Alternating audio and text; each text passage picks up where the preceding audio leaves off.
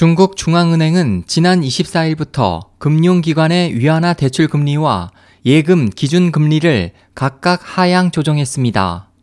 이번 조정은 지난 2개월간 중앙은행이 두 번째로 실행한 금리 지급 준비율 동시 인하로 1년 만기 대출 금리는 0.25%포인트 하향 조정돼 4.35%로 1년 만기 예금 금리는 0.25%포인트 하향 조정돼 1.5%로 각각 낮아졌습니다.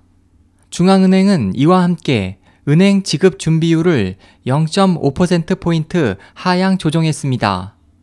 이번 동시 인하에 대해 국제금융시장은 중국 경제가 갈수록 강한 하강 압력을 받고 있는 것으로 보고 있습니다. 제이미 맥기버 로이터 금융 전문가는 긍정적으로 보면 중국이 세계 2위 경제 대국이고 가장 큰 경제 성장 엔진인 만큼 더욱 많은 자금을 투입해 경기를 부양하면 세계 경제 성장에 도움이 될 수 있다.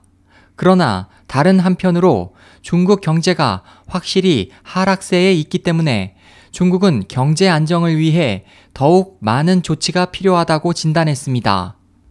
SOH 희망지성 국제방송 홍승일이었습니다.